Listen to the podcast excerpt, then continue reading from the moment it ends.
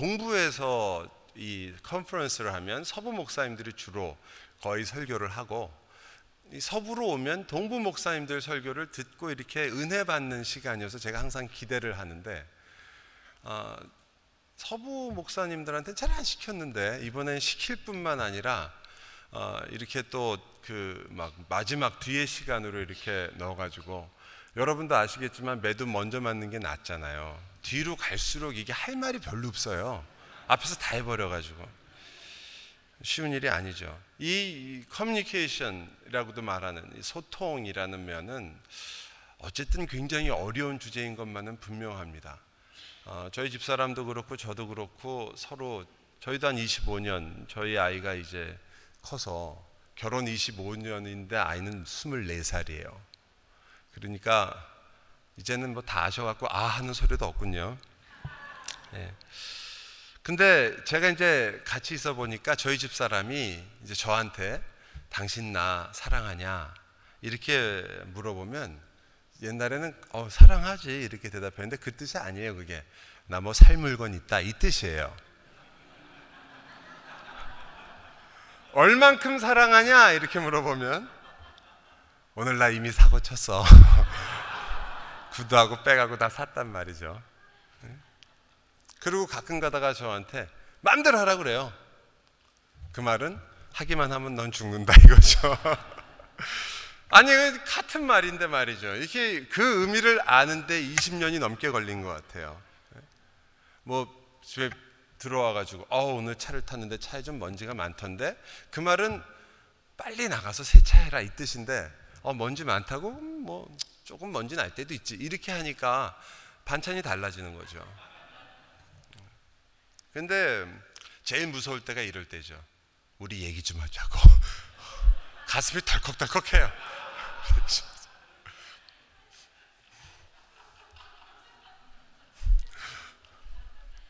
저희 집사람을 아는 목사님들이 하는 저렇게 너무 신나니까 웃는 거예요. 제가 당하는 게. 말만 그런 게 아니라 제가 이제 전에 한 번은 선물을 했는데도요. 옛날에 꽃을 선물을 했더니 곧바로 하는 말이 얼마짜리냐? 그럼 누가 선물 다시 하겠어요? 네? 그 다음부터는 꽃은 선물 안 해요 저는. 그러니까 한 번은 저희 집사람이 오페라를 굉장히 좋아해서 제가 그 오페라를 갖다가 데려가려니까 너무 비싸가지고 제가 직접 부르기로 결정을 하고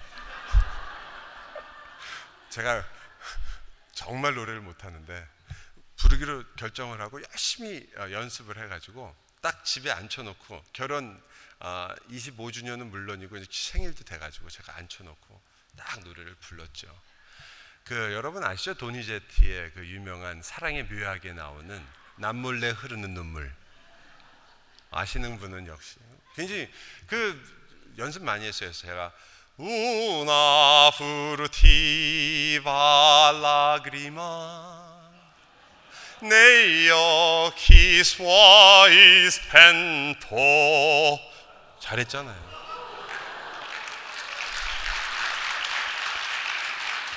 더 하라 그러지 마세요. 다 잊어버렸어요. 근데 저희 집 사람이 반음 떨어졌다고. 여보 음정이 불안하다고. 그 자기가 다 마저 불러버렸어요. 네. 그러니 이게 사람이 어, 진짜 같이 사는 사람하고도 소통하기 어려운 이 소통을 어떻게 어, 우리가 정말 어, 소통으로 이 세상과 그리고 우리 안에 교회 안에 이런 소통을 할 것이냐. 게다가 여러분 이 마지막 제목을 한번 보세요. 제목이 정보적 신앙이 아닌 고백적 신앙을 향하여. 제가 지은 제목 절대 아닙니다. 이거는 완전히 PhD 머리에서 나온 거죠, 이런 건요. 누구라고 말 안 하겠어요? 박성일 목사님이라고는. 밝히진 못하죠. 거의 그 동부에서도 그랬지만 이건 거의 골탕 먹이는 수준인데 여러분 정보적 신앙이란 말 들어보셨어요? 고백적 신앙이란 말은 뭐 가끔 우리가 아까도 뭐 목사님 쓰시긴 했지만 그런데 그러니 이 여기서 정의부터 하고 또 내용을 들어가야 되니까 글쎄요 한 가지 제가 감사한 게 있다면 제가 마지막 시간이라는 거. 그리고 미국은 통금이 없다는 거. 마지막이란 누가 제지할 사람은 없다는 것. 뒤에 사람이 있으면 제가 끝내야 되지만 마지막이니까 여러분과 제가 오손도손 재미있게 밤을 새어가며 주의 말씀을 나눌 수 있는 여러분 아, 제가 지금 이 정보적 신앙이나 고백적 신앙이라는 구분을 놓고 어, 여러분이 한번 그 이 내용과 의미를 한번 살펴보기 위해서 우선 오늘 본문이 제가 한번 같이 먼저 읽고 그리고 그 본문에 나와 있는 내용으로부터 어디로 추적을 해 들어가야 될지를 한번 생각해 보겠습니다. 요한복음 6장 22절입니다. 이튿날 바다 건너편에 서 있던 무리가 배 한쪽 외에 다른 배가 거기 없는 것과 또 어제 예수께서 제자들과 함께 그 배에 오르지 아니하시고 제자들만 가는 것을 보았더니 그러나 디베레에서 배들이 주께서 축사하신 후 여럿이 떡 먹던 그곳에 가까이 왔더라. 무리가 거기에 예수도 안 계시고 제자들도 없음을 보고 곧 배들을 타고 예수를 찾으러 가버나움으로 가서 바다 건너편에서 만나 랍비여 언제 여기 오셨나이까 하니 예수께서 대답하여 이르시되 내가 진실로 진실로 너에게 이르노니 너희가 나를 찾는 것은 표적을 본 까닭이 아니요 떡을 먹고 배부른 까닭이로다. 썩을 양식을 위하여 일하지 말고 영생하도록 있는 양식을 위하여 하라. 이 양식은 인자가 너희에게 주리니 인자는 아버지 하나님께서 인치신 자니라. 28절과 29절을 같이 한번 읽죠. 그들이 묻되 우리가 어떻게 하여야 하나님의 일을 하오리까 예수께서 대답하여 이르시되 하나님께서 보내신 일을 믿는 것이 하나님의 일이니라 하시니 아멘. 여러분이 신앙의 두 가지, 즉 고백적 신앙과 정보적 신앙이라는 말을 이해하기 위해서 우리가 창세기에 있는 기사를 먼저 좀 어, 가보려고 합니다. 여러분 하나님께서 우리에게 처음 이 세상을 주시며 창조하시던 때를 한번 생각해 보세요. 무한하신 하나님이 이제 유한한 세상을 창조하시고 그 유한한 세상과 관계를 맺으십니다. 어, 유한이 무한을 만나고 무한이 유한을 만나는 순간이죠. 이것은 역사적으로나 또 우리의 논리적으로나 또 우리가 생각할 수 없는 어, 관계가 맺어지는 순간입니다. 어, 저는 이것이 소통의 처음 순간이라고 생각합니다. 소통은 우리로부터 시작되지 않았고 하나님으로부터 이 세상에 먼저 시작되었습니다. 무로부터 유가 창조될 때 그리고 그것에 말씀으로 세상이 창조되었을 때 우리는 그곳에 소통이 일어났으며 그 소통은 하나님으로부터 우리에게 먼저 시작된 것이라는 것을 알 수 있습니다. 그리고 소통의 아주 중요한 원리 하나를 알게 되죠. 소통이라는 것은 바로 창조다. 즉 우리가 되게 말하는 소통은 너와 나 사이에 서로 이해하고 우리가 서로 알고 그리고 우리가 더 많이 상대방과 대화를 나눠서 서로 알고 하는 그런 내용이 우선이 아니라 소통이라는 것 자체가 사실은 창조의 작업이며 창조적인 것이라는 거죠. 하나님께서 그렇게 시작하셨어요. 세상을 창조하는 것 자체가 소통이었습니다. 그래서 하나님께서는 말씀으로 세상을 지으면서 그리고 이 세상에 대해서 다 만드신 후에 이렇게 말씀하셨죠. 참 좋았더라. 하나님의 판단이 그 세상에 대해서 처음 내려진 것입니다. 창조주의 형상이 하나님의 뜻이 하나님의 계획이 하나님의 성품이 이 세상에 나타난 것, 역사 속에 드러난 것, 그것이 바로 소통이었습니다. 굉장히 아름답고 멋있었죠. 그 하나님의 소통은 거기에 끝나지 않고 아담에게 역시 도달했습니다. 아담에게 드러나서 아담은 하나님의 형상으로서 하나님과 말하기 시작하고 하나님과 어, 거룩을 그 나라 속에서 누리게 되었고 하나님 앞에서 순종이라는 것을 배우게 되기 시작했습니다. 그것이 하나님의 거룩한 뜻이었죠. 아담은 하나님이 세상에 대해서 그렇게 소통하신 것처럼 아담 자신도 처음 소통, 즉 하나님의 창조 사역에 인간으로서 드디어 어, 참여하기 시작합니다. 무엇으로서? 소통으로서요. 처음에 그는 이 피조물들과 소통하죠.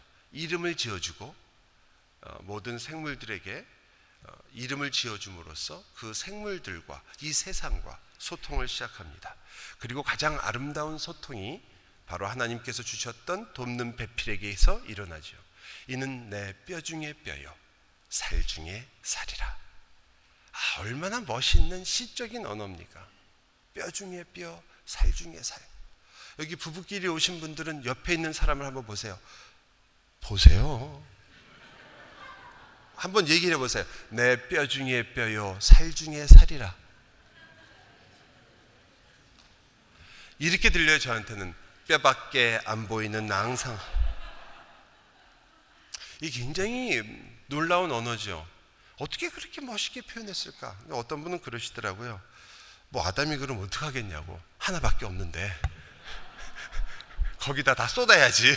누구한테 갈 사람이 없잖아요. 누구랑 그 얘기를 하겠어요. 그러니까 어디에도 갈 수 없던 그 마음이 결국 내 뼈 중에 뼈, 살 중에 살에 갔다 그러는데 그러나 여러분 그 이 단어 자체가 그 상대방을 이해하고 그가 누구인지를 결정하는 거 아니에요. 그가 이름을 짓는 것을 하나님이 참 그 이 아담이 이름 짓는 것을 보시고 지혜롭다고 보셨는데 그 아담이 이 아내의 이름을 짓는 그 뼈 중에 뼈요 살 중에 살이라고 아내를 이해하고 소통하는 모습을 보세요. 인간은 처음에 정말 놀라운 소통을 했던 사람들이었죠, 우리가. 그런데 그때는 왜 그 소통이 가능했냐면 하나님께서 이 세상을 지었던 그 모든 현존하는 사실들, 물질들, 눈에 보이는 것들, 사건들, 그 일어난 모든 것들, 그 사실과 그 사실이 주는 의미, 하나님께서 이 세상을 해석하시고 이 세상을 아담에게 주었던 참으로 선하더라 라고 하나님이 말씀하셨던 그 하나님의 평가와 결정이 하나가 되었기 때문입니다. 아담은 그때 무엇이 선한 것이냐 물어보면 하나님이 선하다고 하신 것이 선한 것이죠. 세상은 아담의 판단에 의해서 지어지는 것이 아니라 하나님이 판단한 하나님의 해석에 의해서 그 의미가 주어졌습니다. 즉, 이 세상이 가지고 있는 우리 눈에 보이며 우리가 느끼고 있는 소위 말하는 정보와 그리고 그가 그 정보를 바탕으로 해서 그것을 해석하고 그 뜻을 찾았던 자기의 고백이 하나가 되었던 시대였습니다. 그것이 바로 창조 때였죠. 그 사실과 소위 말하는 하나님의 해석이라고 말할 수 있는 진실. 여러분 그 사실과 진실의 차이를 아세요? 이 인간이 타락한 이후에 드디어 이 사실과 진실이 갈라지기 시작하는 거죠. 어, 사탄이 분명히 이 아담을 유혹할 때 거짓말을 이야기하지 않습니다. 그가 이야기하기를 뭐라고 말하냐면 너희가 그것을 먹는 날에는 너희 눈이 밝아져 하나님 같이 되어 선악을 알 줄을 하나님이 아셨기 때문에 선과 악을 알게 하는 나무를 먹지 말라고 한 것이다. 거기에는 사실상 거짓이 없죠. 진짜로 먹었을 때 눈도 밝아졌고요. 그리고 선과 악을 스스로 알게 되었습니다. 사실이에요. 그러나 그것은 진리고 진실은 아니었습니다. 그것은 하나님께 영광을 돌리는 것도 하나님을 기쁘시게 하는 것도 그리고 아담과 하와에게 생명을 주는 것도 아니었습니다. 그것은 인간을 가장 비참한 상태, 죽음의 상태로 만들었던 그러한 사실이었습니다. 그때 드디어 사실과 하나님께 순종하며 하나님을 사랑함으로써 가져야 했던 진실이 벌어지기 시작한 거죠. 그때부터 우리는 우리 스스로가 자기가 하나님이 되고 싶은 마음을 갖고 모든 자기가 가질 수 있는 정보들을 자기의 안경을 끼고 자기 나름대로 해석을 해서 이제 우리의 진실로 만들기 시작했습니다. 그것을 우리는 어, 죄라고도 부르고 그리고 그것을 우리는 타락이라고도 합니다. 물론 죄와 타락이 그것만은 아니고 훨씬 더 넓은 의미이지만 오늘 소통과 관계돼서 그것이 바로 우리가 사실과 즉 정보와 우리의 삶의 고백이 구분되기 시작하면서 서로 떠나기 시작하면서 인간은 사실상 가장 무서운 소외를 당하기 시작한 거죠. 진실로부터 소외를 받기 시작한 겁니다. 인간은 더 이상 정보에 접근할 수 있지만 눈도 있고 귀도 있으며 냄새도 맡을 수 있고 맛도 볼 수 있고 볼 수도 있지만 그러나 그것이 가지고 있는 진정한 의미를 해석할 수 있는 그 안경은 잃어버렸습니다. 그는 하나님과의 관계를 잃으면서 자기 자신의 안경을 끼기 시작했고 결국 그는 이제 더 이상은 사실상 하나님의 백성으로서의 삶, 하나님의 백성이 가질 수 있는 진실을 하나님과 함께 공유할 수 있는 그러한 삶으로부터 멀어지기 시작한 거죠. 그래서 성경에서 구원을 이야기할 때요. 여러 가지 단어가 있잖아요. 칭의, 성화, 그리고 뭐 어, 우리가 잘 알고 있는 거듭남 이런 것들이 구원을 설명하는 여러 단어지만 그 중에 또 하나 굉장히 중요한 단어가 바로 화목이 된 겁니다. 너희를 하나님과 화목하게 하신다. 소통한다는 뜻이죠. 둘이 드디어 관계가 회복됐다는 뜻입니다. 그래서 저와 여러분이 사실상 구원에 있어서 어, 이 화목이라는 것이 중요하다는 말은 이런 뜻이 되는 거죠. 소통은 창조만이 아니라 소통은 구원이기도 한 것입니다. 사실상 이렇게 표현해도 틀리지 않죠. 우리가 이 진정한 그리스도인으로서의 소통을 회복했다면 그것은 우리가 실질적으로 하나님의 창조를 경험한 새로운 피조물이 된 새 창조를 경험하고 있는 것입니다. 소통은 사실은 우리가 그저 어, 떤 의미에서 우리가 갖고 있는 어, 이 세상과 어떻게 우리가 관계를 맺고 그들을 이해할 것이며 내가 남편과 아내로서 그들을 어떻게 이해할 것이냐라는 그러한 어, 실제적인 적용의 문제에 물론 부닥치지만 그러나 그것보다 더 놀라운 것은 이것은 구원의 역사 속에서 하나님께서 창조하실 때부터 시작된 것이며 또한 우리의 구원의 사건에서도 가장 중요한 일이라 그 구원 속에 소통이 있으며 소통이 우리에게 바른 구원을 가져다 주는 중요한 요소가 된다는 것입니다. 만약 여러분이 이미 들었던 여러 강의들 속에서 우리가 알고 깨달은 것처럼 우리의 삶 속에서 이 죄라는 것이 하나님과의 소통을 막고 있다는 것을 이해한다면 소통이 구원과 관계되어 있다는 것을 충분히 이해하실 것입니다. 그저 우리가 타락했고 죄가 있어서 하나님과 이 대화가 안 되며 하나님과 막힌 담이 있을 뿐이다. 그 답만 헐면 모든 것이 된다라는 그러한 이 표현을 여러분이 그저 이 문자적으로만 그것만 보지 마시고 그것이 바로 오늘 우리가 주제로 갖고 있는 이 인생의 가장 근본적인 문제가 즉 구원이라는 문제가 사실 소통과 관련이 있다는 것을 여러분이 발견하게 되는 거죠. 결국 하나님은 이 소통의 문제를 해결하기 위해서 구원이라는 것을 시작하신 거죠. 생각해 보면 이런 뜻이 됩니다. 여러분과 제가 계속해서 듣는 중요한 이야기 중에 하나가 성육신이 바로 하나님이 우리에게 소통하시는 모습이라는 거죠. 빌리포스 2장에 나와 있는 그리스도께서 자기를 비워 종의 형상을 입어 내려오셨다는 그 놀라운 이 성육신의 교리가 사실은 바로 우리를 향한 소통의 주님의 모습이었다. 여러분이 계속해서 들었던 말입니다. 바로 그 성육신이라는 것이 창조의 사건의 재창조의 사건이며 그리고 그 성육신을 통해서 결국 우리를 새롭게 하사 우리를 새로운 피조물로 이루시려고 하시는 하나님의 구원 역사 속에 있다는 것을 볼 때 우리는 그 하나님이 지금 이 소통을 위해서 무엇을 하고 계신지를 조금씩 알게 됩니다.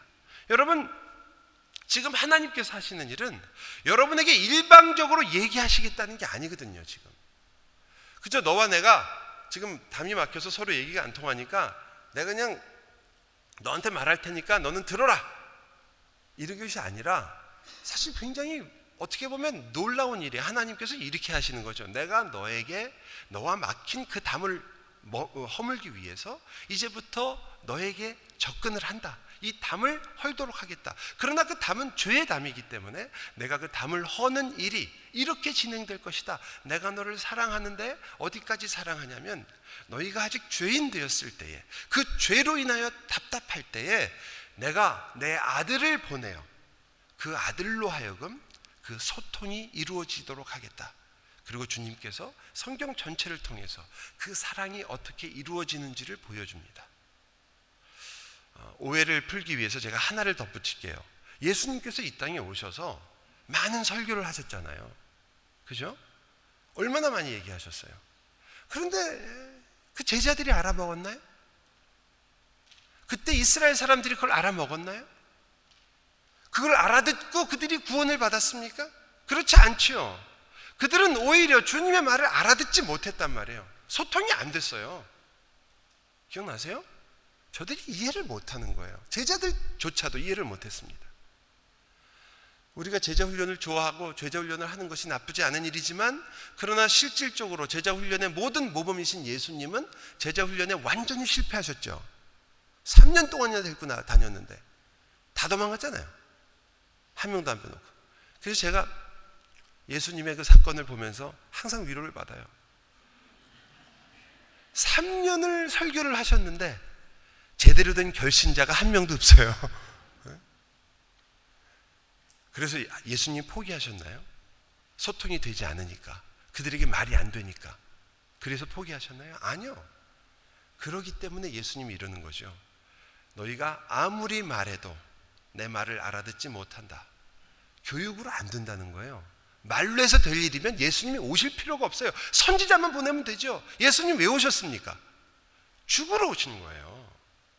여러분과 저의 소통의 문제가 왜 구원의 문제냐? 말로 안 돼요. 언어로 되는 문제가 아니라 죽음으로만 해결이 돼요. 죽음으로만. 하나님의 끈질긴 사랑과 설득과 강요가 아닌 그 하나님의 사랑이 얼마나 어마어마한 것인가를 여러분의 심장에 박는 일이 없으면 우리는 그 소통이라는 것을 이해할 수가 없는 겁니다. 제가 자주 이 그 제가 드라마를 많이 못 봐서 저희 집에 TV가 없어요. 그래서 드라마를 많이 못 보는데 제가 마지막으로 보면서 울었던 드라마는 가을 동화였어요. 진짜 옛날 거죠. 근데 피아노라는 드라마가 있었습니다. 기억나세요? 어, 조지현 씨가 나와서 어, 굉장히 그 연기를 잘해서 아직도 생생하게 기억나는 그 스토리는 뭐냐면 삼육깡패가 한 여인을 만났습니다. 그 여인은 이미 어, 결혼을 하고 남편이 남편을 사별한 여, 여인이었는데 아기가 둘이 있었죠 아들과 딸이 그런데 너무 그 여인을 보고 반해가지고 그 여인에게 생명을 바치는 사랑을 시작합니다. 그런데 그 여인이 그만 사고로 죽고 그 아이 둘을 자기가 기르게 돼요. 근데 그 아이 둘은 이 아버지를 너무너무 싫어하는 거예요. 아이가 자라면서 계속해서 문제를 일으키고 그 아버지를 아버지로 전혀 인정 안 하고 멸시합니다. 그 아버지는 근데 끝까지 이 아이를 사랑하고 또 사랑하고 또 사랑하는 거예요. 학교에서 문제 일으키면 선생님한테 무릎 꿇고 빌어서 어떻게든 학교를 졸업시키려고 하는데 이 아이가 그 아버지가 너무 믿고 미워서 이 사람 때문에 우리 엄마도 죽었고 우리 아버지는 아마 경찰관으로 나오는데 경찰관이었는데 이 인간은 삼육깡패 출신이다 그래갖고 너무 싫은 거예요. 그래서 반항하기 위해서 자기가 깡패가 되려고 그래요. 깡패 집단으로 들어가는 그 아들을 구해내기 위해서 이 아버지가 모든 힘을 다합니다. 데려오고 또 데려오고 자기가 맞고 데려오고 자기가 죽음을 무릅쓰고 데려옵니다. 그이 실하던 그 아들이 그러죠. 이 조지현 씨를 보면서 도대체 나 좀 놔달라. 왜 그러냐? 왜 나한테 이렇게 하냐? 그때 그 유명한 명대사를 칩니다. 이 조지현 씨가. 뭐라고 얘기하냐면 사랑하니까. 사랑하니까. 그 아들이 뭐라, 뭐라고요? 네 사랑 해봤나? 가심해. 한 여자를 품어봤나? 네. 여서부터 여까지 한 번에 배를 쫙 갈라 한 여자를 네 뱃속에 집어넣어 봤나니? 그렇게 얘기를 해. 한번 해봐라. 가슴이 시릴 끼다. 속이 실기다. 식초를 그냥 한 대접 확 쏟아 부어도 그것보다 천만 배 실기다. 이게 내게는 사랑이다. 한 여자가 니를 나에게 남겨줬기에 니는 내 영영한 사랑이다. 한번 해봐라 니 누가 이기나 보자. 그리고 그 소리를 들은 아들이 눈물을 글썽이면서 걸어가죠. 이제 감동을 받고 걸어가는 그 뒤에서 손수건을 꺼내서 흔드는 유명한 장면이 나오잖아요. 사랑한대. 사랑한대.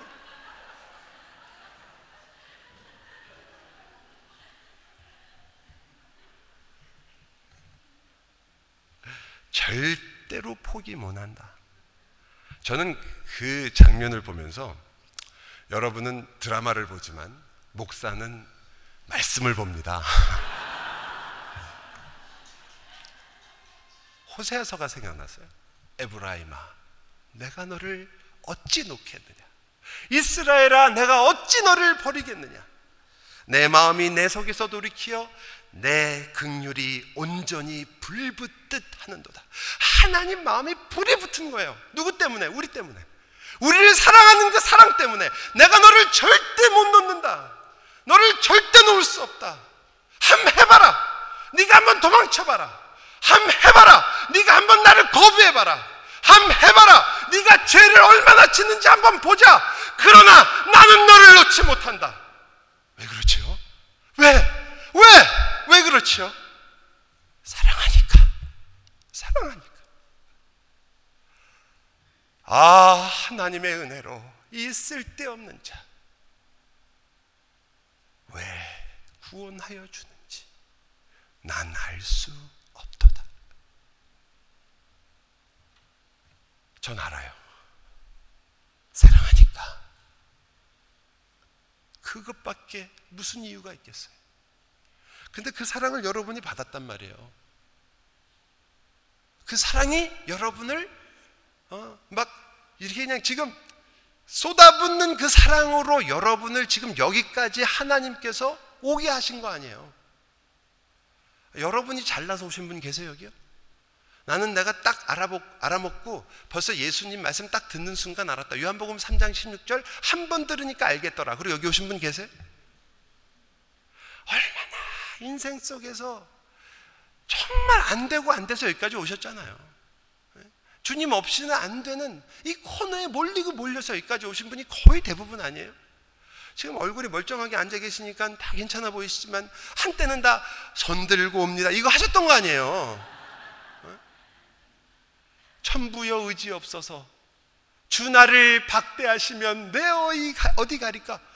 아 많이도 울었잖아요 우리. 그 주님이 이 사랑이 말로 표현할 수 없는 거 아니에요.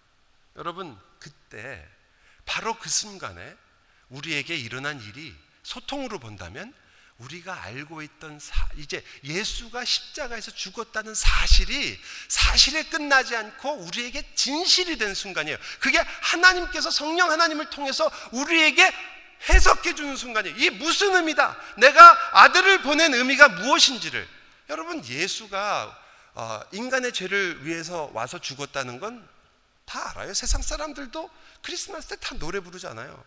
아니 세상 사람뿐 아니라 사탄도 알아요. 사탄이 얼마나 잘 알아요? 저와 여러분보다 훨씬 많이 알잖아요. 여가보서 여러분 읽잖아요.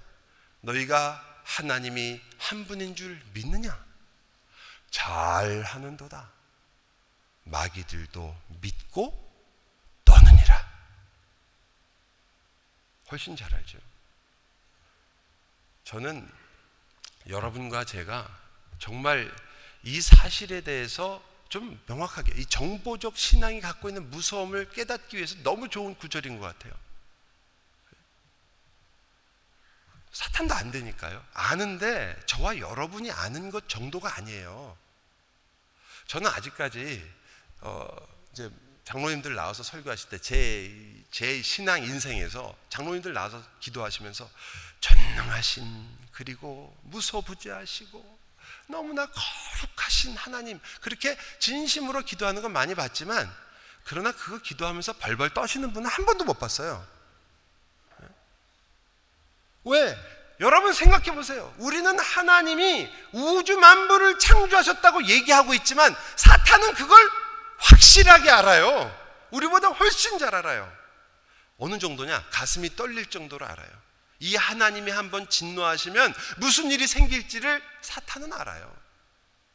저와 여러분이 아는 정도를 훨씬 넘어선 거죠. 가끔 제가 그래서 놀랄 때가 있어요. 어떤 분이 말씀으로 무장해서 사탄을 대적하자 그러면 불안해요, 굉장히. 아니, 여러분이 말씀을 공부해 가지고 사탄을 이긴다? 될까요?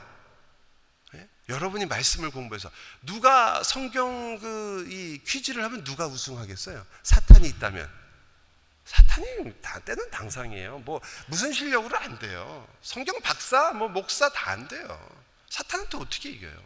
훨씬 정확하게 우리가 예수님을 알아, 알아보지 못할 때도 알아봤어요. 사탄은. 근데 우리가 무슨 성경을 공부해가지고 실력을 키워서 사탄을 이긴다?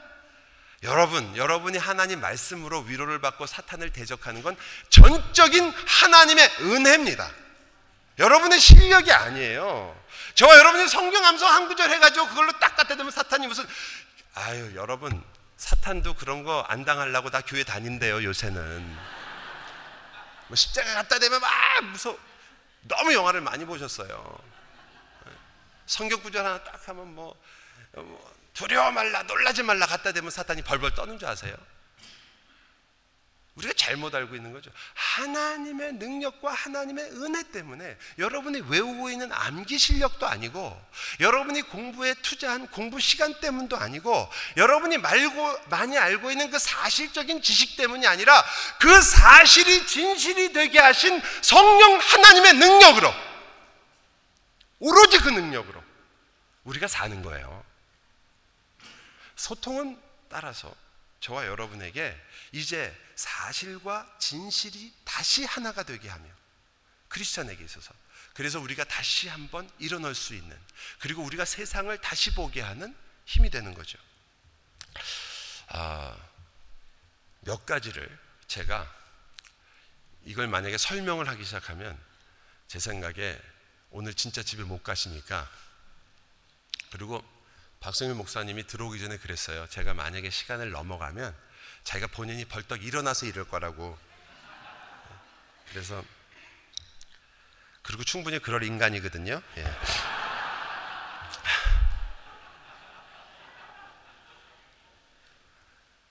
여러분 그 조금 아까 말씀드린 그러한 지식 소위 말하는 정보라는 것이 그대로 우리가 갖고 있는 것은 이것이 믿음과 연결되지 않으면 성령 하나님과 연결되지 않으면 신앙인으로서는 헛된 지식입니다. 실질적으로 어, 사실 모든 진리가 하나님의 것이라는 관점에서 본다면 세상에 있는 어떤 사람들도 아무리 훌륭한 사람이고 심지어 과학이라고 할지라도 하나님을 떠나서 있는 지식이 온전한 지식은 없습니다. 그렇잖아요. 하나님께 영광이 되지 않으며 하나님을 기쁘게 하지 못하는 지식이 머리에 들어있고 우리가 아무리 많이 발견한다고 해도 그것은 온전한 지식은 아닙니다. 우리에게 도움은 줄 수 있고 세상을 발전시킬 수도 있고 또 세상에서 가치가 있는 지식이 될 때가 있지만 그러나 진정한 온전한 지식은 아니잖아요. 그런 면에서 본다면 저와 여러분은 그 헛된 지식이 아니라 사실은 바른 지식, 즉 믿음과 함께 가는 지식을 우리가 반드시 알아야 되겠죠. 그게 소통의 가장 중요한, 즉 고백적 신앙이 되는 정보적 신앙이 아니라 고백적 신앙이 되는 그러한 내용이 되겠죠.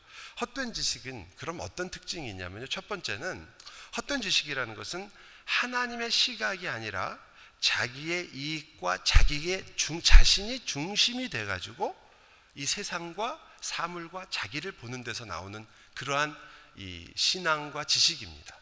이미 전에 벌써 강의 통해서 나왔어요. 자기가 중심된 삶의 그 특징들. 자기가 중심이 됐을 때 어떤 문제가 생기느냐. 왜? 내가 내 중심으로 모든 문제를 보기 시작하니까.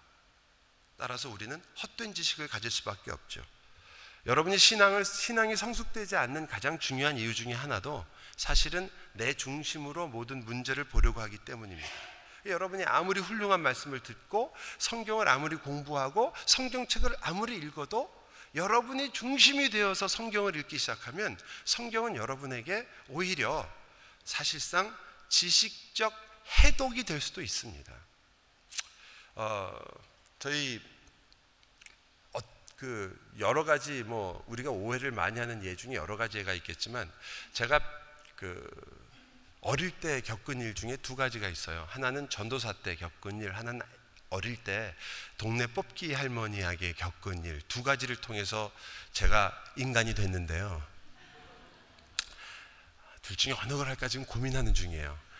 근데 그 중에 하나가 어떤 거였냐면 제 전도사 시절에 시골에 가서 여름 성경학교를 하게 됐어요. 여름 성경학교를 옛날에 한국에는 시골에 여름 성경학교 해주러 가면 굉장히 좋아하셔서 제가 여름 성경학교를 하러 교사들하고 같이 가가지고 했는데 목사님이 주일날 오후 설교도 하래요.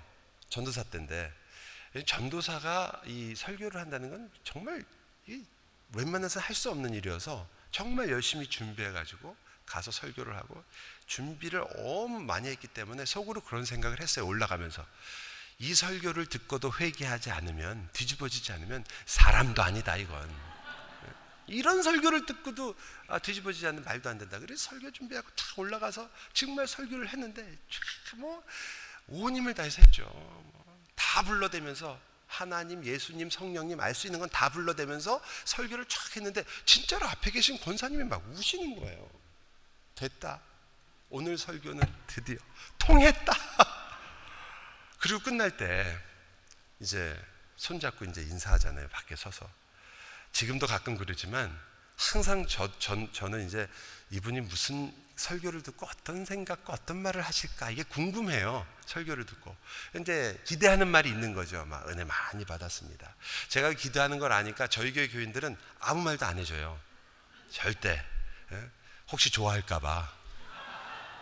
그래서 이제 이, 이 할머님이 저기서 오시는 거예요. 한 손에는 무명천으로 된 그 눈물 닦으신 그 수건을 들고 한 손에는 성경책을 들고 눈도 새빨개지셔가지고 오셨어요. 제가 손을 내미니까 이것을 여기다 하시더니 손을 착 내미면서 인사를 해요. 그러더니 저를 보시더니 다시 눈물을 글썽글썽 하시더라고요. 저를 탁 안으시는 거예요. 그래서 제가 아, 정말 내가 평생에 이렇게만 설교하고 죽었으면 좋겠다. 그러면서 이렇게 등을 탁탁 그래서 막 우시는 거예요. 그러더니 하시면. 아유 우리 죽은 막내 아들하고 어쩌면 이렇게 똑같이 생겨 시간 내내 우신 게 성경 설교 말씀이 아니고 죽은 막내 아들하고 똑같이 생겼대 제가. 말짱빵이죠 뭐. 저는 그분이 사람은 자기가 듣고 싶은 것 자기가 원하는 걸 이렇게 그 성경을요 여러분이 여러분의 삶 속에다가 어떻게 적용을 하냐면 내 인생이라는 틀에 하나님 말씀을 맞춘 다음에 내 인생 틀에서 벗어나는 건 다 버리는 거예요. 그 설교 시간에 끝나고 나서 같이 sharing을 해보면 다 들은 얘기가 달라 같은 설교를 들었는데 너무 신기하지 않으세요? 어떤 분은 그게 바로 성령의 다양한 역사가 아니겠습니까? 여러분 설교를 준비할 때는 목사도 나름대로 주제가 있어요. 전하고 싶은 얘기가 있는 거예요. 여기서 은혜를 받고 여기서 하길 바랐는데 엉뚱한 거 가지고 좋아서 막 감사하고 감격하고 은혜를 받았다 그러니까 이건 뭐 서로 다 다른 거예요. 왜?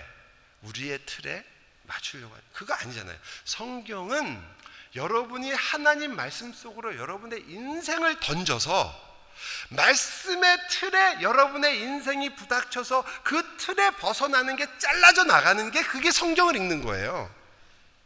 예? 내가 생각했던 내가 잘못된 관점과 내가 가지고 있던 그 생각들이 말씀에 부닥쳐서 잘려져 나가고 회개하고 돌이키는 것. 그게 진정한 소통이 일어나는 거죠. 말씀과의 소통이에요. 내가 원하는 대로 성경을 읽어놓고 소통이 되었다? 아니요. 그건 성경을 읽은 게 아니라 여러분의 욕심을 읽은 거예요. 따라서 여러분 절대로 설교를 들을 때 예수 안 믿고 여러분 이렇게 사시면 정말 하나님의 벌을 받고 지옥 갑니다. 그러면 그대로 들으셔야지 그걸 지옥 삽니다. 이렇게 듣는 분이 있어요. 옷 사러 가시려고 그래요. 지옥 간다는데 지옥 삽니다로 듣고. 그건, 그건 약과입니다.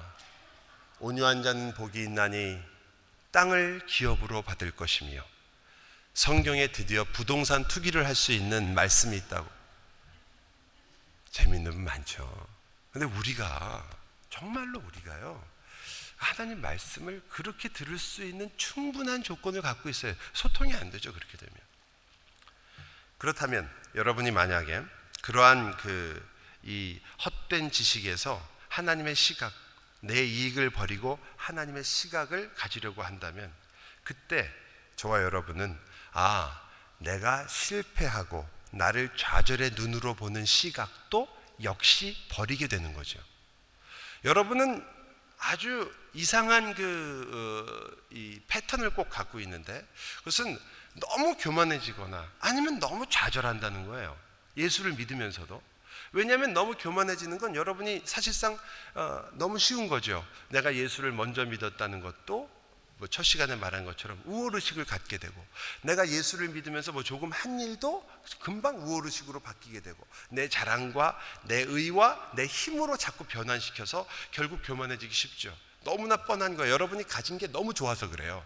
사실 우리는 교만해질 수밖에 없기 때문에 성경에서 계속 겸손하라고 그러는 거예요. 여러분과 제가 너무 교만해지기 쉬워요. 너무 큰 걸 갖고 있거든요. 모르시나 봐. 뭘 갖고 계신지를. 여러분은 참 안타. 여러분이 갖고 있는 게 다이아몬드면 뭐하고 금덩어리면 뭐하겠어요. 돌로 보고 사는데. 여러분이 무슨 성자도 아니고 여러분은 금보기를 돌같이 하십니까? 그래서 금 같은 하나님이 주신 그 은혜를 돌처럼 생각하세요? 가치가 없어요? 그 놀라운 가치를 여러분이 지녔기 때문에 성경이 말하는 거예요. 겸손해야 된다. 없어서가 아니에요. 여러분이 너무나 많이 갖고 있기 때문에. 반대로 여러분은 동시에 너무 쉽게 여러분 뜻대로 안 되고 하나님 말씀에 대한 순종이 조금만 일어나지 않거나 여러분이 기도한 것이 응답받지 않거나 여러분이 하고자 하는 일들이 막히면 너무 쉽게 좌절해요. 주님이 나를 떠났나 보다. 주님은 나를 사랑하지 않나 봐. 무슨 사춘기 소녀도 아니고. 왜? 여러분은 그 주님이 여러분과 함께 걸어가면서 여러분의 인생의 시각을 변화시킨다는 그런 관점보다는 내가 이 인생을 살아가는데 하나님을 동원하여 나를 세우고 싶기 때문에 그런 거죠. 여러분의 인생이 잘 돼야 되고, 여러분이 하고 싶은 일이 잘 돼야 되고, 내 사업과 내 건강과 내가 하고 싶어 하자 하는 내 목표가 완성돼야 하나님도 그 다음에 생기는 거예요. 그러니까 그걸 세우기 위해서 여러분은 하나님을 동원하는데 본인도 모르고 동원하시는 거죠. 그건 신앙이라고 부르지 않습니다. 그건 여러분이 그거 그렇게 하나님을 갖다 대서 여러분이 하고 싶은 일을 하는 것을 우상이라고 부릅니다. 근데 우리가 그렇게 되면 하나님과의 소통은 일어날 수 없죠. 그리고 우리 안에도 소통이 일어나지 않습니다. 그래서 그러다 보면 여러분은 기도를 해도 응답만 구하는 기도를 하게 되는 거예요. 하나님께서 여러분을 왜 만나려고 하시는지, 왜 여러분과 가까이 그리고 하나님께 가까이 여러분을 오게 하고 싶어 하시는지 왜 여러분에게 그 음, 여러분의 목소리를 듣고 싶어 하시는지 그 일을 생각 안 하고 그저 이 하나님이란 분에게 내가 원하는 것들을 어떻게든 얻어내려고만 하는 거죠. 저 아들이 둘이거든요. 아들이 둘이라는 사실이 옛날에는 자랑거리였는데 요즘은 별론 것 같아요. 둘째는 아들이라고 생각을 요새는 안 하고 살아요. 저희 집에 단 한 번도 바베큐를 해본 적도 없고 저희 집에서 못 한 번 못질한 적도 없는 애거든요. 근데 여자친구 집에 가서 그라지 청소도 해주고 차도 다 닦아주고 그 집 바베큐도 해서 구워주고 그래서 저희는 결정했어요. 우리 둘이서 저랑 저희 집 사람하고 쟤는 한 씨가 아니다. 한 씨가 아니다. 그래서 제가 그랬죠. 야, 용돈도 그 집 가서 받아라.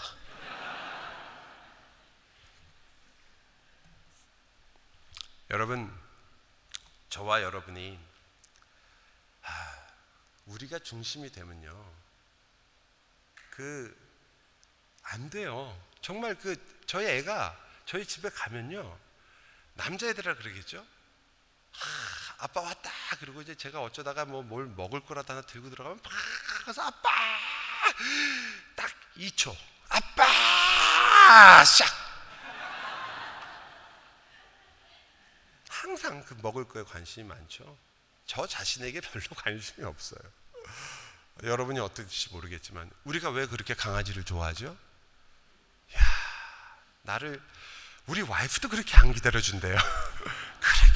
그렇게 기다리고 오면 그렇게 좋아하니까 그 강아지를 이렇게 좋아하는 거예요. 많은 분들이 걔들이 IQ가 낮아서 그런 줄은 모르고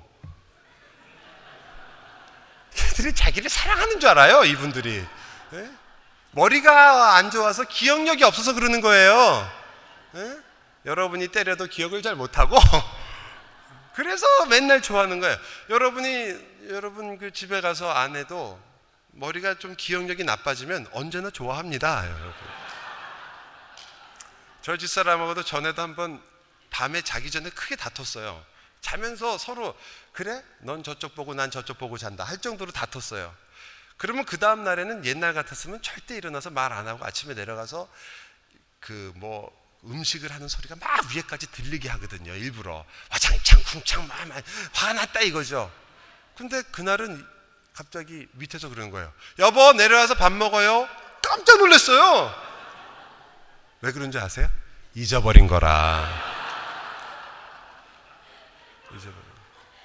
강아지는요. 그래서 그런 거예요. 사람은 안 그래요. 사람. 우리 집 사람이 졸제 강아지가 됐지만 우리가 중심이 되면 하나님 손에 들린 것만 보인단 말이에요. 하나님이 안 보여요. 응답만 보여요. 왜 나에게 다가오셔서 나와 이 시간을 나누고 싶고 왜 이런 일로 나의 음성을 듣고 싶어 하시는 좀 생각해 보세요. 그 아버지 마음을 생각해 보세요. 하나님이 여러분이 뭘 구할지를 모르지도 않고 여러분이 무엇이 필요한지를 모르시지도 않아요. 여러분이 기도 안 한다고 해서 여러분이 아무것도 말한다고 해서 말 안 한다고 해서 하나님 모르시는 거 아니잖아요. 근데 근본적으로 따지면 기도할 이유가 없죠. 어떻게 보면. 그런데 왜 성경은 계속해서 여러분에게 기도하라, 하라, 하라 이렇게 할까요? 너희가 그래도 구하여야 하리라. 왜 그렇게 하세요? 하나님은 여러분하고 사랑을 나누고 싶은 거예요. 사랑을 나누고 싶은데 오셔가지고 하루 종일 한 시간이건 두 시간이건 10분이건 5분이건 무슨 보고서 읽듯이 보고만 하고 가시면 어떡하란 말이에요, 하나님한테. 우리 애가 이렇게 하고 있고 우리 집이 이렇고 가정이 이렇고 사업이 이렇고 그거 실컷 보고하시고 갈 필요가 뭐가 있어요? 다 아세요 하나님이. 어떤 분은 또 기도를 오래 해서 제가 목사도 잘 속아요. 기도 막 열심히 하시고 오래 하시면 어 저분이 신앙이 좋구나. 어느 날 바로 옆에 앉아서 기도하시는데 또 하필 또 소리를 내서 기도하시는데 아, 안 그러고 싶었는데 자꾸 들리잖아요. 들은 뭐 설교 내용을 그 기도 내용을 봤더니 설교에 설교 하나님한테 설교하시는 분 많잖아요. 처음부터 끝까지 해서 창세기부터 계시록까지 쫙 훑으시면서 예? 왜 우리는 하나님의 마음을 잘 그렇게 모를까요? 그 소통. 그래서 아까 그 김태권 목사님이 소통은 그러면서 이렇게 얘기하셨거든요. 말이 아닙니다. 그때 저는 그 말을 하실 줄 알았어요. 소통은 사랑입니다. 사랑. 사랑이 소통을 하게 만들잖아요. 그죠? 여러분, 사랑이 있으면 소통이 돼요. 얼굴만 봐도 알아요. 눈만 마주쳐도 알아요. 알아요. 제가 이 얘기할 때 여러분이 전혀 동감하지 못하실 줄은 알고 있었어요. 해본 지가 너무나 오래. 내 머리는 너를 잊은 지 너무나 오래. 그렇지만 생각해 보세요. 내 연애할 때 악하면 절벽, 척하면 산천리. 앉으면 앉아서도 뭐 만리밖을 볼 수 있을 정도로 그냥 얼굴 표정만 봐도 뭐 좋아하는지 알잖아요. 아 집에 가고 싶구나. 아뭐 극장 가고 싶구나. 뭐 하고 싶구나. 너무나 금방 알잖아요. 왜 사랑하니까 사랑하면 소통이 일어나거든요. 하나님과의 소통도 마찬가지 아니에요. 하나님께서 소통을 시작하셔서 창조로부터 우리에게 시작한 것처럼 우리의 소통도 그러한 내용을 갖게 됩니다. 그러나 헛된 지식은 사랑이 없는 지식이에요. 믿음이 없으며 사랑이 없어요. 그 지식은 결국 우리에게 무엇을 주겠습니까? 바로 오늘 본문이 그 내용 아니에요. 오병이의 기적이 일어났습니다. 뭐만 관심이 있는 거예요? 오병 이어에만 관심이 있는 거죠. 이 예수만 따라가면 먹고 사는데 지장이 없겠구나. 여러분 제가 이렇게 말하니까 속으로 그래 그 인간들 참 그럴 수가 있나 이렇게 생각하시는 모든 분들 정신을 차려 주십시오. 네? 지금 여러분은 남의 다리를 긁고 있습니다. 자기 다리를 긁으셔야 돼요. 지금 우리 얘기를 하는 거예요. 여러분과 제가 하나님께 나아갈 때 바로 그 모습이에요. 예수 믿고 주님이 나와 함께 하시니 할렐루야! 나는 이제 모든 문제 없이 기쁘고 즐겁게 살다가 하겠구나. 그럼 뭐예요? 조금 아까 우리 전 시간에 했던 베드로 전서는 뭐가 되는 거예요? 고난은 어디 있어요? 예수님과 함께 사는 여러분이 예수 그리스도가 사셨던 인생을 부인해 버리면 예수님은 뭐가 되시는 거예요? 기쁘고 즐거움도 있습니다. 그러나 예수의 인생 속에 고난이 있듯이 저와 여러분에게도 그 고난이 같이 있는 거 아니에요. 그래서 소통에는 이 고난이 등장하는 거죠. 왜? 그 소통은 사랑이며, 그 소통은 믿음이며, 그 소통은 예수 그리스도이기 때문입니다. 여러분이 그리스도와 연합할 때, 여러분은 진정한 소통을 경험하게 됩니다. 그분의 삶이 나의 삶이 되어서 주님이 기도했던 것처럼 나도 기도하며 주님이 눈물을 흘리신 그곳에서 나도 눈물을 흘리며 주님이 기뻐하셨던 그 일을 나도 기뻐하며 주님이 지셨던 그 십자가를 나도 함께 지며 주님이 죽으셨던 그 길을 함께 걸어갈 때 저와 여러분은 진정한 소통을 하나님과 그리고 우리와 그리고 세상과 하기 시작하는 것입니다. 왜냐하면 그리스도만이 이 세상과 소통하셨던 유일한 분이기 때문이죠. 우리는 그 그리스도 안에 있어 이 세상과 소통하기 시작하기 때문입니다. 그래서 저는 여러분에게 로마서에 나와 있는 그 구절을 중심으로 해서 마지막으로 결론으로 몇 가지를 말씀드리려고 그래요. 전에 동부에서는 제가 그쪽에 초대를 받아 갔었어요. 근데 그 필라델피아 임마누엘 교회에서 했는데 제가 마지막 그때도 이 그 같은 내용을 가지고 그 했었거든요. 근데 제가 마지막이었던 것 똑같았고 제가 초대를 받아 갔었으니까 하고 싶은 대로 끝까지 다 했어요. 시간에 구애를 안 받았죠. 근데 여기는 서부잖아요. 제가 어, 호스트 중에 한 명과 마찬가지인데 여기서 제가 마지막에 밤을 새버리면 나중에 두고두고 문제가 되는 게 아니라 제가 아주 위험하기 때문에 제가 한 번그 어느 곳에 설교를 한 다음에 두 번도 불러주는 데가 없어요. 너무 길어서. 유일한 데가 열린 말씀 컨퍼런스예요. 강사로 들어있으니까 불러주는 거예요. 이것마저 잃어버리면 저 어디 가서 이 할 데가 없기 때문에 제가 이제 마, 마무리를 해야 될 것 같아요. 여러분 로마서 12장을 가지고 제가 간략하게 어, 몇 가지를 말씀드리겠습니다. 진정한 그렇다면 거짓된 그 지식, 거짓된 지식적 신앙이 그렇다면 고백적 신앙, 즉 거, 지식과 고백이 하나가 되는 신앙, 그 진정한 고백적 신앙인데요. 그 고백적 신앙은 어느 어떻게 나타나냐? 로마서 12장에 있는 것처럼 첫 번째 그 참 바울이 멋있게 권하죠. 내가 하나님의 자비하심으로 너희를 권한다. 이러면서 말을 시작하죠. 로마서 12장 1절에 하나님이 기뻐하시는 산 제물로 너희를 드리라. 이것은 여러분과 제가 그리스도와 함께 십자가에 못 박히는 그 사건을 이야기하는 거죠. 여러분 이제 곧 첫 우리의 그 강의로 돌아가게 될 겁니다. 왜냐하면 이 그리스도와 함께 죽는 것, 그리고 내가 그 제물이 되어 주님 앞에 드려지는 것, 그것이 바로 소통하는 굉장히 놀라운 소통 구절 중에 하나인데요. 소통하는 것이라면 왜냐하면 하나님의 뜻을 분별하며 이 땅에서 지혜롭게 사는 건데 이 하나님과 소통하며 하나님의 뜻을 알아가는 이 인생의 처음이 사실은 여러분과 저의 죽음에 있다는 것. 그리고 그것을 우리가 첫 시간에 들었던 것처럼 그걸 우리가 가리켜서 제자의 도라고 부르거든요. 이 세대를 본받지 말고 오직 마음을 새롭게 하므로 변화를 받아라. 그러니까 여러분의 마음이 세상과 달라야 한다는 거죠. 바로 전 시간에 계속 말씀 들었잖아요. 너희는 세상과 다른 자들이다. 세상과 같이 가려고 했을 때 세상은 오히려 여러분에게 매력을 느낄 수가 없습니다. 여러분은 세상에 할 말이 없어요. 주님이 그러잖아요.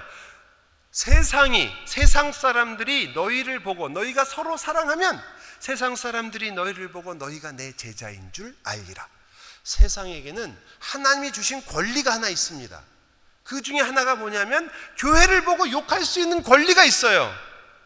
너희가 하나님의 제자라고 하며 예수의 제자라고 하며 서로 사랑하지 않고 서로 물고 뜯으며 그 안에 분열과 분쟁이 있으며 서로 가장 자기의 신앙이 잘난 것처럼 목을 세우고 그리고 같이 얼굴을 마주하기 싫은 인생으로 살아간다면 그러면 세상이 여러분을 보고 뭐라고 말할 수 있어요? 저들은 예수의 제자가 아니라고 말할 수 있단 말이에요. 우리가 지금 그 말을 듣고 있는 거니까 정말 겸손하게 그 말을 들어야겠죠. 우리는 아, 우리만은 아니다.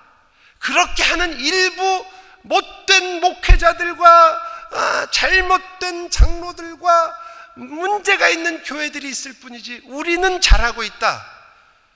여러분, 여러분이 뭘 잘해요? 저와 여러분이 잘하는 게 뭐가 있어요? 한 가지밖에 없잖아요. 잘못하고 있다는 것을 아는 거. 우리가 그들과 한 교회에 속해 있다는 것. 그래서 우리도 함께 회개해야 된다는 것. 그들을 향해서 당신들은 왜 이렇게 삽니까? 왜 이따구로 살아서 이 기독교가 욕을 먹게 하십니까? 라고 얘기하는 게 아니라 이것이 바로 우리의 모습이며 하나님 앞에서 우리가 함께 회개할 것이라고 주님 앞에 매달리지 않는 한 우리는 그래도 잘하고 있다라고 생각하는 한 저와 여러분에게도 소망이 없습니다. 남아있는 거라곤 아마 여러분이 나중에 주님 앞에 섰을 때 이렇게 얘기하시기 쉬운 거죠. 주님, 저는 저들과 같지 않았습니다.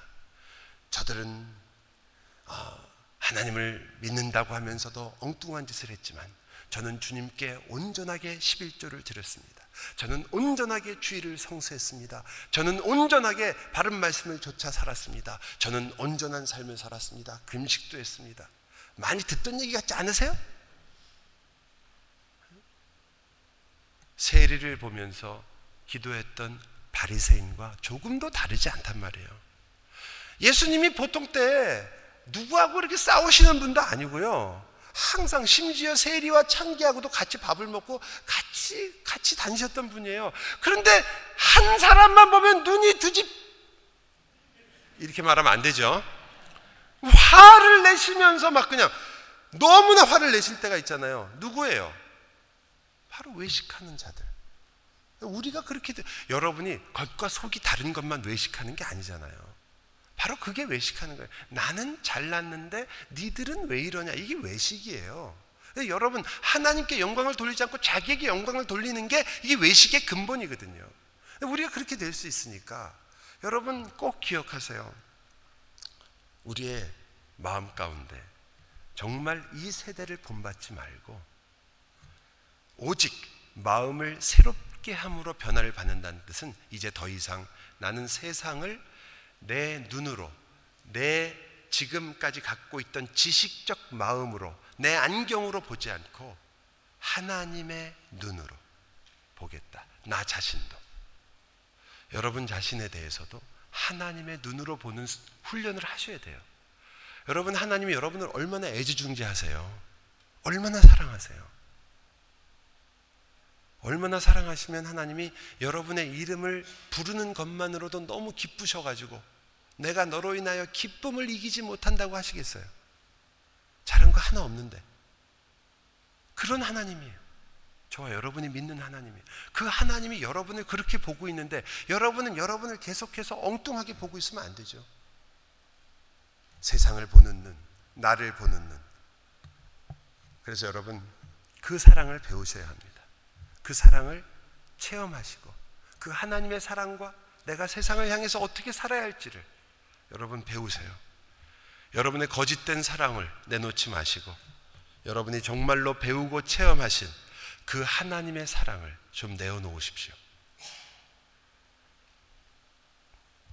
여러분이 만약 지금 그 하나님의 사랑을 배워가고 있다면 그 하나님을 더욱 사랑하고 그리고 여러분 주위에 있는 이웃을 사랑하십시오. 사랑을 할 때 여러분은 소통을 하게 됩니다. 하나님이 당신과 함께 하신다. 하나님은 나의 주인이시다. 이것은 너무나 사실입니다.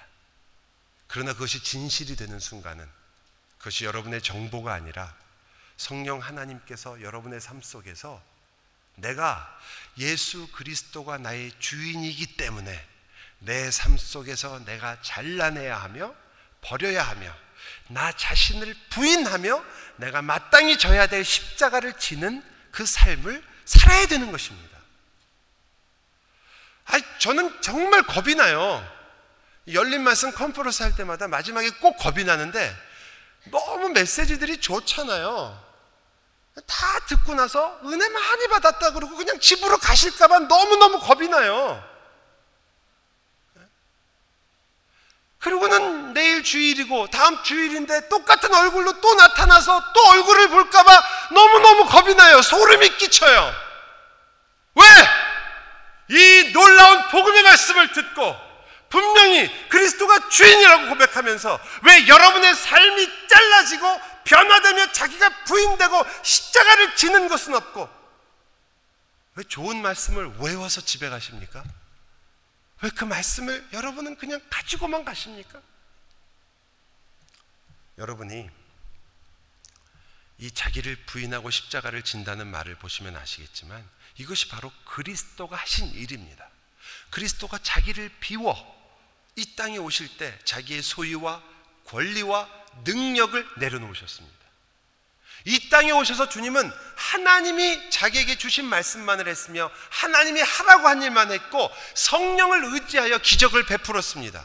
주님은 주님 자신의 능력으로 자기를 증명하기 위해서 사시지 않고 하나님 아버지를 증명하기 위해서 살았고 우리를 위하여 죽기 위해서 자기의 죽음으로 예수 그리스도를 증명하셨습니다. 그런데 왜 우리들은 똑같이 자기를 부인하며 자기의 십자가를 져야 하는데 왜 우리는 그렇게 하지 않습니까? 왜 여러분은 여러분을 증명하고 싶어 안달이십니까? 왜 내 신앙을 그렇게 증명하고 싶으십니까? 왜 여러분은 내 신앙이 그렇게 잘 되기를 바라시고 그것도 또 다른 복이 되어서 나는 남보다 더 나은 신앙을 꼭 가지려고 그렇게 애를 쓰십니까? 그러지 말고 모든 다른 이의 신앙이 나보다 낫게 되기를 시옷받치며 기도하십시오. 저들이 나보다 낫게 되기를, 저들의 신앙이 더 좋기를, 그리고 진실로 그렇기를. 목사의 최고의 기쁨이 뭐겠습니까? 하나님이 목사를 세우셨겠어요. 여러분 목사가 여러분보다 신앙이 좋아서 인생 연륜이 많아서 여기 섰겠어요? 물론 김태권 목사님 같이 손녀가 생기면 인생이 달라지시니까 뭐 연륜도 좀 생기시겠죠. 저희 열린 말씀 컨퍼런스 이 강사 중에 드디어 두 분이 할아버지가 되셨거든요. 같이 놀면 안 되는데 저희가 껴주는 걸 전혀 감사하지 않으세요. 그 정도 되면 뭐 인생을 좀 얘기할 수 있겠지만 저 정도가 돼서 뭘 알겠어요. 제가 아, 하나님 말씀을 해석하지 않습니까? 하나님 말씀의 해석도 인생의 깊이라는 게 있는 거죠. 뭐 대단하겠어요. 하나님이 그런데 이런 사람을 세워서라도 여러분에게 이렇게 경각심을 일으키며 회개하라고 외치는 것은 하나님이 여러분을 얼마나 사랑하는 줄 아시잖아요. 목사는 뭘 하기 위해서 온 사람이에요? 여러분에게 밟히기 위해서 온 거 아니에요, 결국은. 여러분이 목사를 쓰고 쓰고 닳게 써서 그 하나님의 말씀을 들어서 그 말씀을, 목사를 넘어서서 진정한 신앙의 길로 가셔야지 목사를 따라다니면 어떡하세요? 아, 우리 목사님은 신앙이 좋다. 그거는 자랑이 아니에요. 그건 사실은 목회자로서는 제일 부끄러운 말을 듣는 거예요. 아, 우리 목사님처럼 저 정도만 돼도 그게 아니에요. 여러분은 여러분이 섬기는 교회에 담임 목사님이 여기 다 앉아 계신 분이지만 그분들보다 더 신앙의 깊이와 넓이와 높이를 가져야만 합니다. 아멘 안 하시네요. 힘들으세요? 안 될 것 같아요? 너무 높아서? 그렇지 않아요. 노 목사님 제가 옛날에 굉장히 높은 줄 알았는데 아니에요, 아니에요. 네, 아니에요. 정우성만 닮았을 뿐이에요, 그냥. 정말이에요. 여러분, 여러분의 신앙이 다른 사람이 내 등을 밟고 가는 신앙이 돼야 돼요. 내 형제와 자매에게 그저 앉아서 밥 한번 해 먹이는 것만이 아니라 그래서 같이 앉아가지고 고민 들어주는 게 아니라 그것만이 다가 아니라 그거 중요하지만 그런 것을 통해서 그 사람이 나를 밟고라도 진정한 신앙의 길로 점프할 수 있도록 여러분의 인생을 낮추고 낮추고 낮춰야 돼요. 겸손해야 돼요, 정말로. 그렇게 함으로써 교회를 이루어 가시는 거예요. 소통은 그래서 하나님이 자기의 최고를 가지고 최고의 창조물을 만드시듯이 저와 여러분도 우리의 최고를 들여서 최고의 것을 창조하는 작업입니다. 그러나 최고라는 말을 이렇게 바꾸면 좋겠어요. 하나님께는 이 말이 쉬운 말이지만 우리에겐 어려워요. 여러분은 최고를 생각하면 항상 제일 좋은 것만 생각하세요. 좋다는 말은 맞는데 이렇게 바꿔보세요. 나의 최선의 것. 최선이 뭐냐? 하나님이 기뻐하는 것. 옛날에 이런 일이 있었거든요. 어, 옛날에 제가 어릴 때는 뭐 부흥회로 저는 신앙이 컸는데 부흥 강사들이 얘기할 때 그런 얘기를 많이 했어요. 자기 집에는 그랜드 피아노가 있으면서 교회는 조그만 피아노밖에 안 갖다 놓는 이런 멀지각한 교인들이 있다고 막 이렇게 얘기하고 교인들이 죄책감 생겨가지고 그 다음 주에 그냥 그랜드 피아노 제일 큰 걸로 막 바꿔놓고 그랬어요. 여러분 솔직히 교회가 음악적으로 무슨 콘서트를 해가지고 뭐 세계적인 가수가 나오는 것도 아니고 어느 정도면 되는 거 아니에요. 근데 우리는 최고를 만들고 싶으니까 파이프 오르간데 최고로 대한민국에 없는 거 교회에다 갖다 놓는 걸 영광으로 생각하는 거예요. 거기서 누가 써요, 근데 일주일에 한 번씩 한 번 치는 거 찬송가 틀려도 괜찮고. 아, 제 입장에서는 저는 음악성이 없어서요. 제가 어느 정도냐면 새벽 기도 때 찬송가 210장 부르자고 그랬는데 잘못 치셔갖고 202장 쳤는데 저는 끝까지 그걸로 불렀어요. 1절 끝날 때 교인들이 다 웃어가지고 알았죠. 뭐 그 정도니까 뭐. 그래서 그럴지 모르지만 저희가 이 썩어질 것에 이거 안 가져갑니다. 새하늘과 새 땅이 올 때 다 풀어 없어질 겁니다. 뭐 건물 예배당은 말할 것도 없이 다 사라집니다. 그때 남을 것 같아요? 여러분 천국 가서 한길교회 교인들끼리 같이 앉아가지고 밥 먹을 것 같아요? 천만의 만만의 말씀입니다. 그때 여러분 거기가 아니잖아요. 여러분이 이런 연합의 집회를 하는 이유도 우리가 한 형제요 자매라는 걸 알기 때문 아니에요. 제발 여러분의 삶 속에서 무엇이 가장 중요한지를 아셨으니까 그 삶을 사세요. 여러분의 형제와 자매들에게 내 삶을 나누어서 그들이 서가며 하나님의 영광된 삶을 살아가는데 그것을 보는 그 재미를 여러분이 누리셔야 합니다. 목사만이 아니라 여러분이 누리셔야 합니다. 또 하나는 소통이 제자도라는 걸 여러분이 기억하신다면 소통은 상대방의 필요를 알아내는 것이고 이해하는 것이고 그것을 결국 이루기 위해서 사랑을 베푸는 것입니다. 하나님이 그렇게 하셨잖아요. 예수 그리스도의 모습이죠. 그리스도의 제자도입니다. 그래서 소통은 겸손이죠. 낮아지는 거죠. 당연히 지금 말씀드린 것처럼. 마지막으로 하나만 더 말씀드릴게요. 소통은 소통하는 사람의 성품입니다. 하나님이 세상을 창조할 때 하나님의 성품이 이 땅에 드러났습니다. 여러분이 다른 이들과 소통한다는 말은 여러분의 성품이 그들의 삶 속에 드러난다는 뜻입니다. 창조 때 하나님의 성품이 이 땅에 충만해졌듯이 저는 여러분이 예수 그리스도로 말미암아 거듭나 새로운 피조물이 되었을 때 여러분의 겉사람이 아니라 여러분의 속사람이 이 땅에 드러날 줄을 믿습니다. 그리고 여러분 주위에 있는 사람들이 그것을 보게 될 것입니다. 아니, 이렇게 말하고 싶습니다. 여러분의 그 속사람으로 이 세상을 충만하게 해 주십시오. 여러분 안에 있는 성령의 사람으로 이 땅을, 이 메마른 땅을 충만하게 적셔 주십시오. 여러분 안에 있는 그 사랑하지 않고는 견딜 수 없는 성령 하나님으로 하여금 자유롭게 그 성령의 역사를 여러분의 삶에서 경험하여 여러분이 세상과 소통할 때 그저 입술이 아니라 그저 한 번 가져다 주는 물건이 아니라 여러분 안에 있는 세상이 감당할 수 없는 그 뼈골까지 시린 불붙는 하나님의 사랑이 그들에게도 부어지게 해주십시오. 내 사랑하는 형제에게 부어지게 해주십시오. 내 사랑하는 아내에게, 남편에게 부어지게 해주십시오. 그리스도 안에 여러분의 성품이 인내와 자비와 그리고 그 하나님의 인자와 긍휼이 여러분의 가정에서 나타나게 해 주십시오. 기억하십시오. 이 소통을 위해서 주님이 죽기까지 순종하셨습니다. 그 진실을 여러분은 알고 있습니다. 저는 여러분에게 전혀 compromise 하고 싶은 마음이 없습니다. 저는 여러분과 타협하고 싶은 마음이 전혀 없어요. 여러분, 죽기까지 순종하십시오.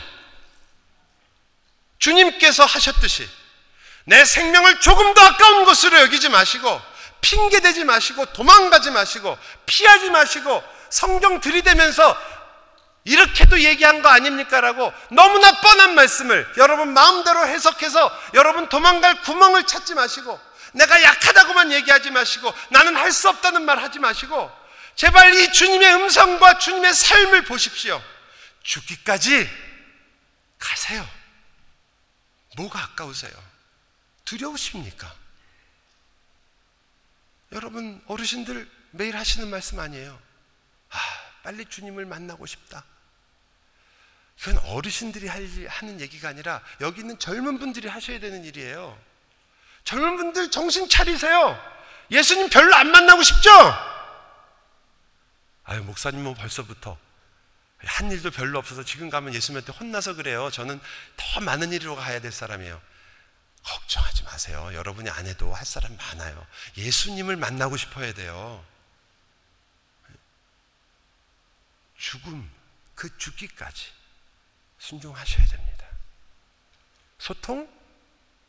여기서 아무리 떠들어봤자 무슨 소용이 있겠습니까? 여러분이 죽기까지 그 일을 하려는 마음이 없는데.